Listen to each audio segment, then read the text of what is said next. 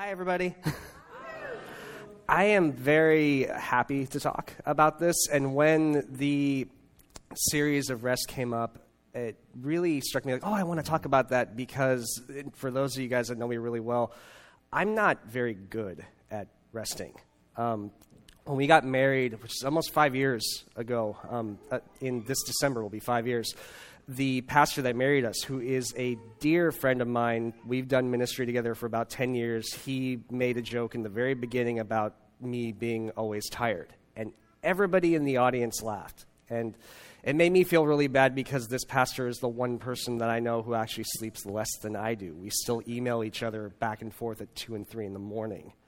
So I, am talking about rest as someone that doesn't necessarily have a very easy time resting. And I'm not sure if, for me, I think possibly it goes back to um, I'm half Japanese. And from a very early age, my grandmother raised me with this very strong work ethic. Um, always being responsible, always doing what needed to be done, always doing my part, which somehow turned into everything. My part was always everything. If something needed to be done, then I should be out there doing it. And that's not a bad thing, but it makes actually getting rest somewhat hard. And the last three and a half years of my life, like Danielle was saying, I've been doing my master's at Fuller Seminary. I finish in March and graduate in June. So that's awesome. I'm looking forward to that. But anybody who's been a student, you know, undergrad, graduate, anything, you know that being a student is not really restful. And then on top of that, you know, I've been in ministry for, wow, over like 12 years now. Doing ministry is not restful. So, all of these different things, you know, it's very hard to actually find rest. And what I want to talk today about is something I'm calling rest in the mist. And there's a blank slide there. All the things I've been saying, you know, the reality is we know that life just isn't restful. You know, right now, Pastor Mark just took the kids. For some of you parents, that's rest. You know, you work, you have responsibilities, you have families rest is not something that comes easy. And this is part of why we love Tony. because Tony helps us make up for our lack of rest because he gives us lots of nice caffeine along with good conversation. See, when I was growing up, you know, it was always this thing about people falling asleep in church. I fell asleep in church when I was a kid. And when a, a church that I worked on staff at, where we actually did TV shows, we would actually put the camera around in the audience and see people every week. It happened. It just happens. But that's also why we're at 4:30, and it's also why we caffeinate people. And if anybody needs caffeine right now, you know, feel free, I won't be upset. Feel free to go and get some coffee. But life is not really restful. This is hard. You know, work-life balance. You know, especially in this area. What is that? You know, we have our emails on our phones. We check everything all the time. We have expectations of doing things at all hours of the day, every day of the week. Um, my mother in law likes to ask me if all of my other student friends work as hard as I do because I'm up late at night and I'm doing stuff. And I usually tell them that I think they're a little bit, you know, worse. It's just what you do. You know, life doesn't necessarily give you the opportunity to rest. It doesn't consider if you're sick or if you're tired or if you have had hard stuff. And sometimes I think that, at least for me, the idea of, oh, I'm not resting, oh, I'm not resting, you can start to feel a bit negative about that, like you're doing something wrong. And that's really not what I'm trying to do today. You know, life is not always restful. And especially, I believe this if we're caring, responsible people, then we're not always going to get enough rest. You, know, you, you, don't tell your kids, oh, I'm tired. I just, you know, I, I can't be your parent for a few hours. You know, come talk to me later. You, you can't do that, or with spouse or family. You do what you have to do. And even, you know, to get really personal for me, like I said, I, I talked a little bit about my upbringing, but when I was young um, in church, growing up in youth ministry, young adult ministry, we talked a lot about rest. Um, we went through all kinds of different scriptures, and I think one way or the other, I took them in a bit of a maybe more of a negative way.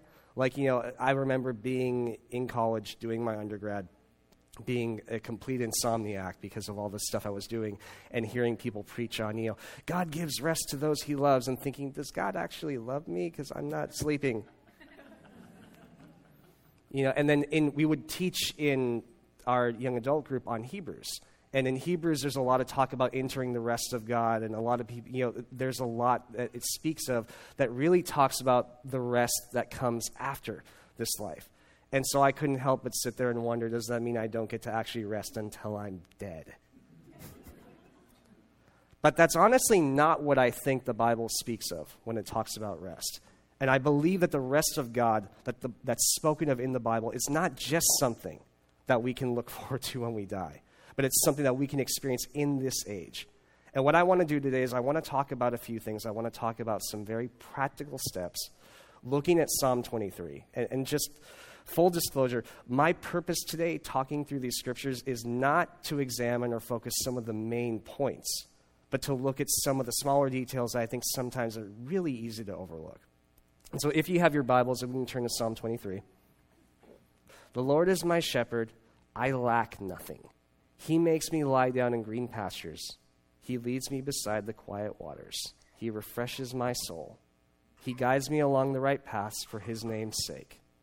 Even though I walk through the darkest valley, or the valley of the shadow of death, I will fear no evil, for you are with me. Your rod and your staff, they comfort me. You prepare a table before me in the presence of my enemies. You anoint my head with oil, my cup overflows. Surely your goodness and love will follow me all the days of my life, and I will dwell in the house of the Lord forever. Now, this is arguably one of the most famous passages in Scripture, probably other than John 3.16. You know, I'm sure most of us own stuff at home that has this, some portion of this passage on it. And it's easy to see why. You know, it, it's such a reassuring verse. It gives us so much to look forward to. But at the same time, the picture that it paints is not just something that's peaceful resting when everything is going well, everything is perfect, there's no troubles.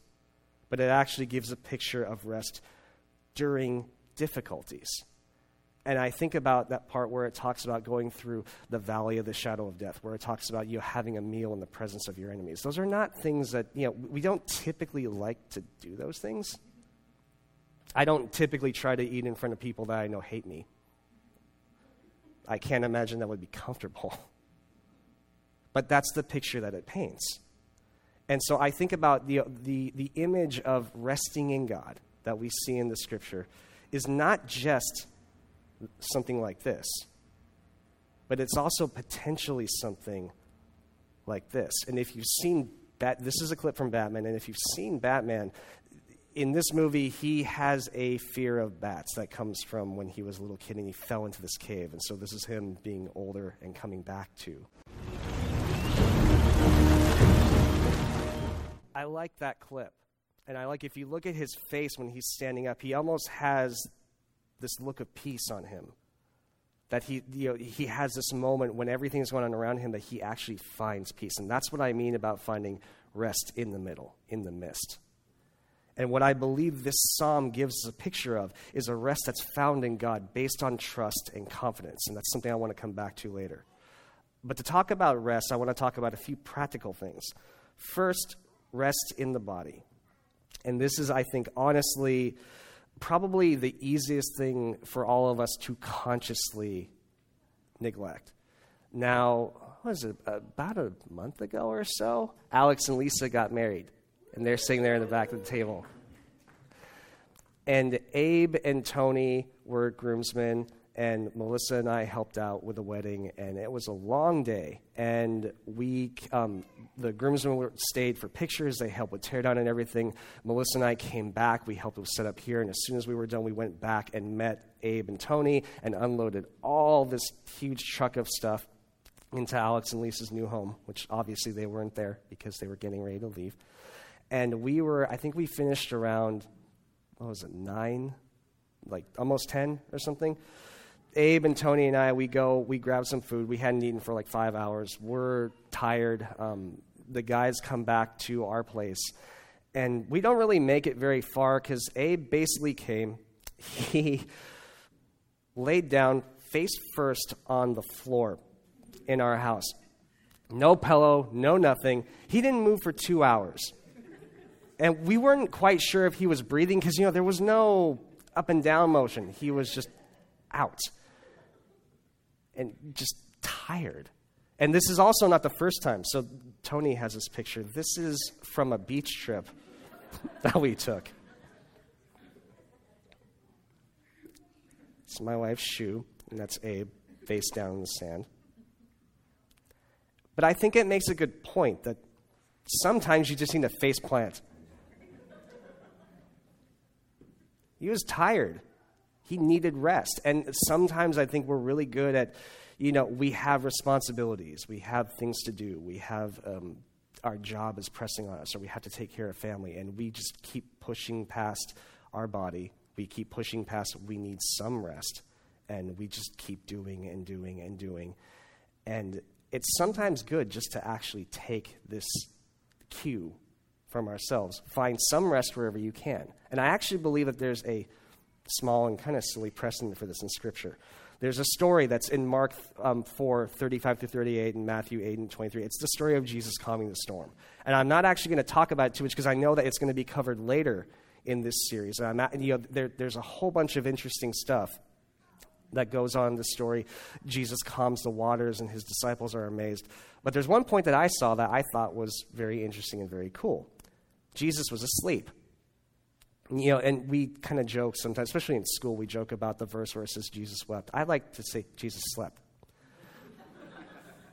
And there's a, there's a lot of different commentary and talk about what it means that he was asleep, he was asleep in the boat. Um, there's different quotes like this. You know, one, the image is not of the superior human being who is always master of the situation, but the Lord of nature who is master over its onslaught. And another commentary says the depiction of Jesus asleep at the stern is reminiscent of Odysseus, and it's also reminiscent of the, the ancient Near Eastern symbol of the sleeping deity. The divine king could sleep undisturbed because his authority was unquestioned. And that's all very interesting and very cool. Honestly, to, to go with a very practical, I just think Jesus was tired and he took a nap. You know, if, if you read this story, he was just doing a bunch of ministry and he was very tired and he was kind of drawing away from the crowds. He took a nap. And I think it illustrates something very practical and you know, almost silly, but something that I think is good to remember.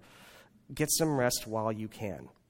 You know, and if you're anything like me with that work ethic that I talked about, sometimes I feel bad about taking some time out to get some rest because I feel like I should be doing some things or I need to help my grandmother or I need to do something for ministry or whatever. Sometimes we just need a little bit of rest. And this actually leads into a second thing, which is almost as important, but I think a little bit easier to neglect rest in the mind. You know, as we keep going, as we keep pushing, as we keep doing things that take their toll day in, day out. Sometimes the rest that we need is not simply physical. Sometimes what we need is rest and relief for our mental state.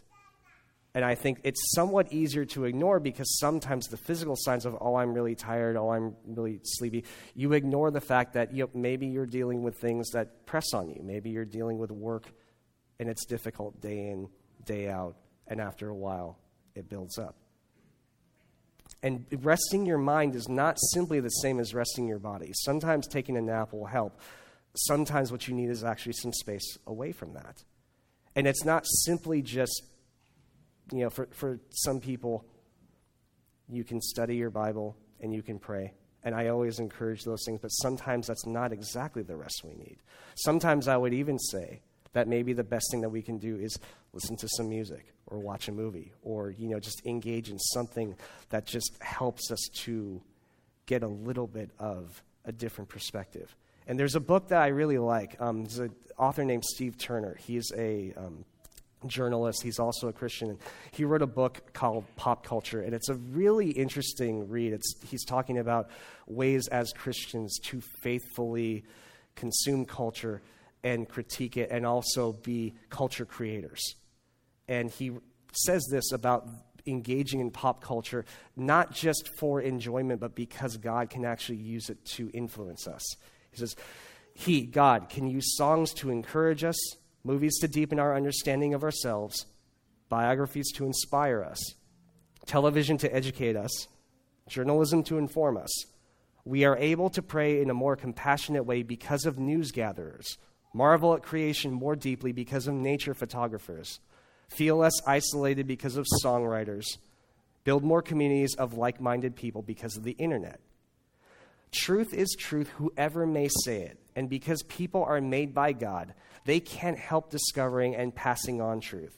It may be mixed with falsehoods. It's our job to work it out. But we must revere truth wherever we encounter it. You know, I think there's a reason why, you know, I just showed a movie clip. So many, you go to, so I, I forget, there's statistics about like how many movie clips are used per service in the average church in America. It's pretty high. There's a reason why. It's not just because we're out of ideas and we lack creativity and we just want to, you know, borrow on, you know, Batman to get cheers. But it, these things help us illustrate points better sometimes than we can just by teaching something or saying something.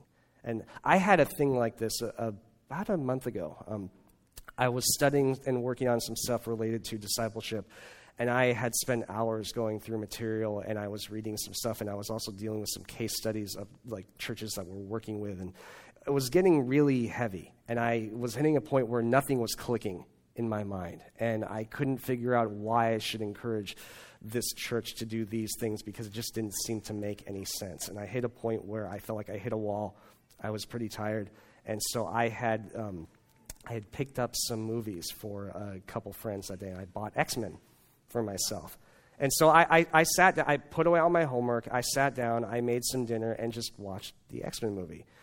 Totally nothing other than just trying to just, you know, relax a little bit. And there was a point in the movie, like maybe halfway through, there was one line that was said that just somehow managed to make everything that I had been studying for the entire day just click. It did it so well that it actually kind of brought me to tears. I cried at X Men, which is weird. but just. but just the fact that it illustrated what I was studying and the principles I was studying about discipleship in such a good way that it just it, it, it made everything that wasn't working fit together. And I think about that point, you know, that truth is truth. If we're open to God speaking to us, you know, we know that God speaks to us through, through the Bible. We know that God speaks to us through pastors and friends and people. We know that He speaks to us through prayer. But God, you know, the, the world is God's and everything in it. And being open to having God engage us wherever and however God chooses, I think is a beautiful thing. And it's important that we give our minds rest because an unrested mind is a bad thing.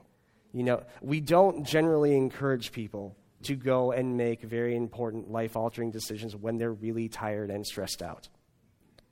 Why? Because you usually don't make the best decisions when you're really tired and stressed out. You know, how many of us know some people that when they're sleepy, they just they'll agree to anything.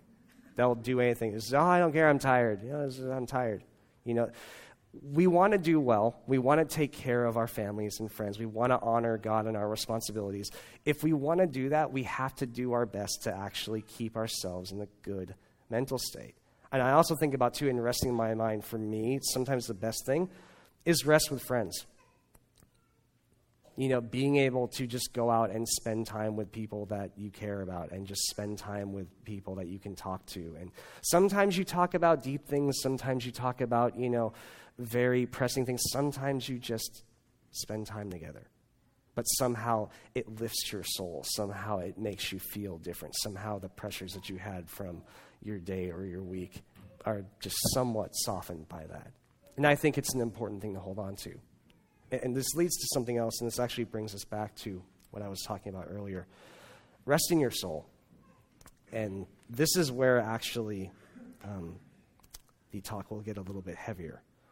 Because um, I believe that in trying to find rest in God, there are some issues and there's some questions that come up, and they actually deal with some really large questions. And I think it's really illustrated well. C.S. Lewis, who is by far probably the most influential Christian writer as far as my life and, and my theology. Um, he, in his later years, met a, a woman, an American author, and they got married when she was already somewhat sick. They were married for three years, and he basically watched her die of cancer. And this book, A Grief Observed, is essentially something of a journal that he wrote, talking through his feelings and his experience in dealing with the loss. And it's interesting because he wrote it, he published it. Um, when it was published, it was published under a pseudonym of N.W. Clerk. And so his friends started saying to him, Oh, hey, you should read this book.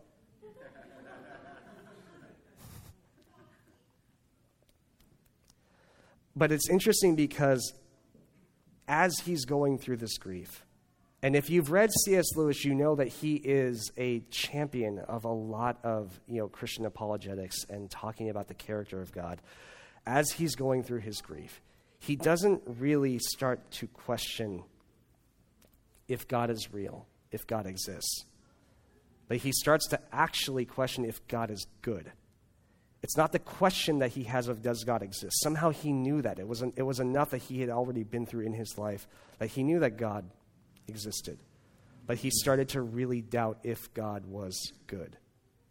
And if you've read Lewis, this is kind of a interesting thing because again he's such a champion of the idea of the goodness of god. Mere christianity builds the entire case around the idea that god is good. Even in his fiction writings like when the narnia books he talks about the lion as you know he's not safe but he's good. But what if the lion is not just not safe but not good.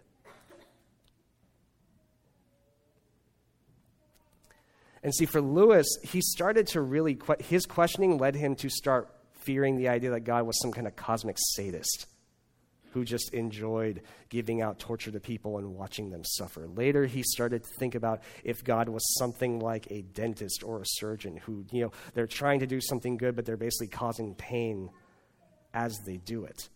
And I think that his questions here really come to something kind of primal that I believe often when we as Christians, when we start to question if God exists, it's actually an internal response to an underlying question of the goodness of God. Is God good? And I think it presents something interesting as we start to work through this and as we confront the question. Because when you read the, if something that I've picked up a lot in my study at Fuller, in studying the Bible for, you know, not just on my own, but like in the company of really thoughtful, educated people, is that the Bible doesn't spend so much time trying to prove the existence of God.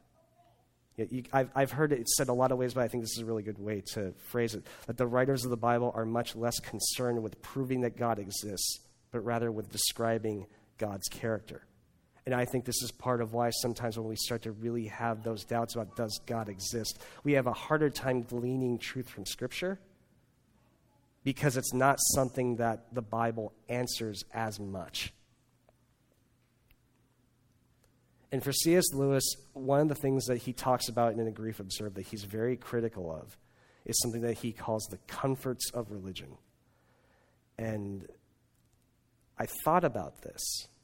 And, you know, it, he describes in different ways the things that just, you know, people do in religion to feel better. And I thought about in a modern context, and this is even something that was brought up last week. And I, I show these, you know, full well saying that, yeah, I've said many of these too you know, having, there's a lot of these little light sayings and things, you know, how can you say no to a puppy on there, talking about this, or, or the little kitty there? You know, the thing about these things, these little things, they help us feel better and deal with lighter things or disappointments or small frustrations.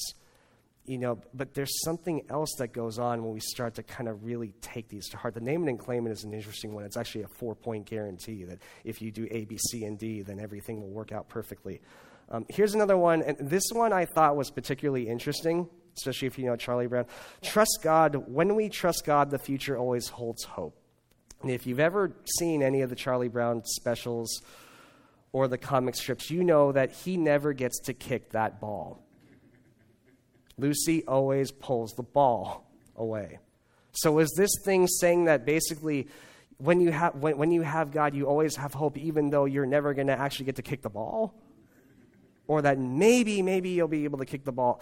I'm not quite sure. And see, that's where all of this, what it starts to do, is it starts to really shape and influence the image that we hold of God.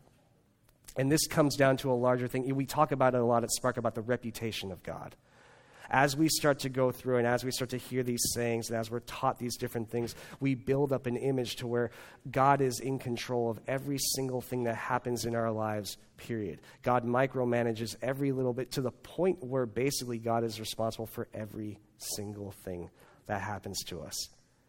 And I think the tragedy of this, and I think why this starts to lead us to question things, is that this image of God that basically orchestrates everything, that is responsible for every single little thing, makes us lose sight of something that is explained in Scripture that God is with us. And let me phrase it this way that, you know, when we start to ask questions of why things happen, when we start to think about, you know, why, not just why is there suffering in the world, but why am I suffering in this way? Why has my life turned out this way? Why am I dealing with this hardship? Those are questions that Scripture can't always answer. You know, the Bible gives explanations for why there is sin in the world, for why, you know, how human free will affects things. But it doesn't give an explanation for every specific thing that's bad or every specific thing that happens to you. But what the Bible does talk about is the fact that God loves us, that God is with us, that God is for us, that God is good. Possibly, you know, the biggest demonstration in the fact that God sent his son to become a human being, to identify with humanity, to be with humanity. That when we're low, when we're dealing with pain, that that's when the heart of God is with us.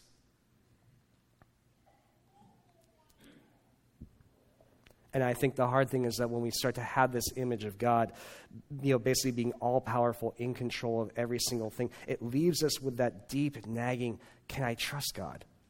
Because God is good. Is God good? And what this comes down to is this for our souls to find rest in God, we have to believe not just that God exists, but that God is good to really be able to find rest in God deep in our souls. It's not just a matter of believing if God is actually there, but believing that this God that we put our faith and our trust in is good, that he can be trusted. And this is something that if we wrestle with it, if we struggle with it, I, that's okay. You know, even potentially, it comes down to healing the image of God.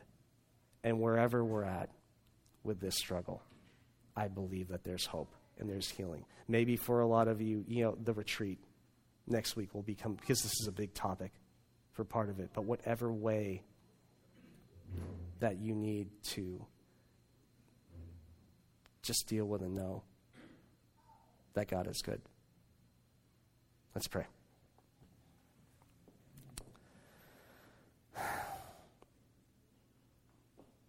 Dear Lord, I thank you to be able to share today with friends and family. And I just pray that wherever we're at, with needing rest and trusting in you, that you would just meet us. You know what's in our hearts, you know where we're at in our lives. And I just pray that everybody here would be able to know and experience your rest. In Jesus' name, amen.